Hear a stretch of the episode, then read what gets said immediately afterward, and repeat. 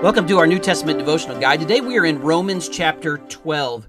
And after dealing with the profound truths of salvation and God's sovereignty in the first 11 chapters, Paul now is going to move to an application section as we close out the book of Romans.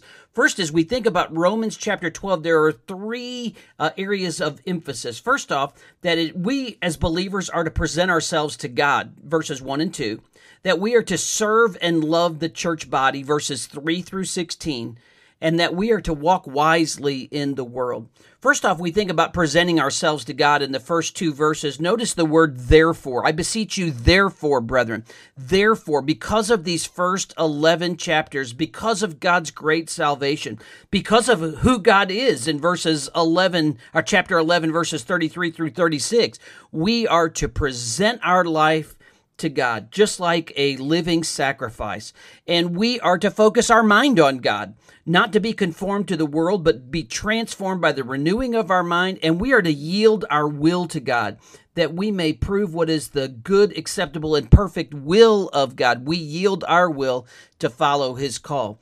Then, secondly, in verses 3 through 16, we as believers are called to serve and love the church.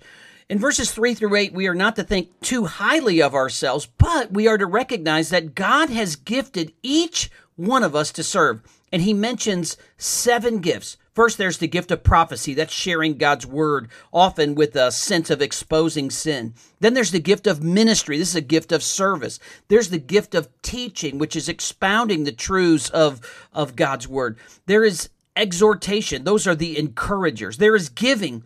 There are some people God just gives a heart to give uh, financially to the church and to ministries.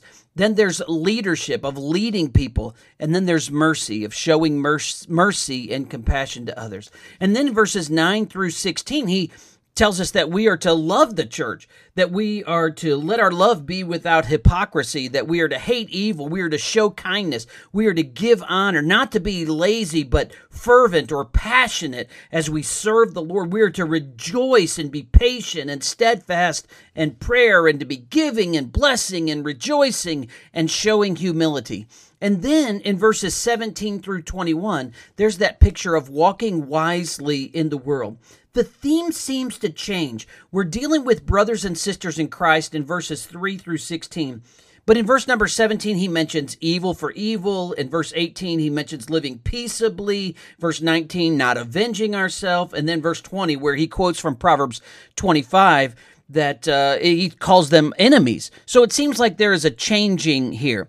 But as believers, we are to walk wisely in the world in which we live. Verse number 17, we are to not return evil for evil, but we're to do what's right. Verse number 18, we are to live at peace with everyone as much as depends upon us. In verse number 19, we are not to seek vengeance. But in verses 20 through 21, we are to overcome evil with good. So Paul has laid out this great theology and now brings it home to us with great practicality on how we're to live before God, how we are to serve and love the church, and how we are to walk wisely in the world. Walk wisely today.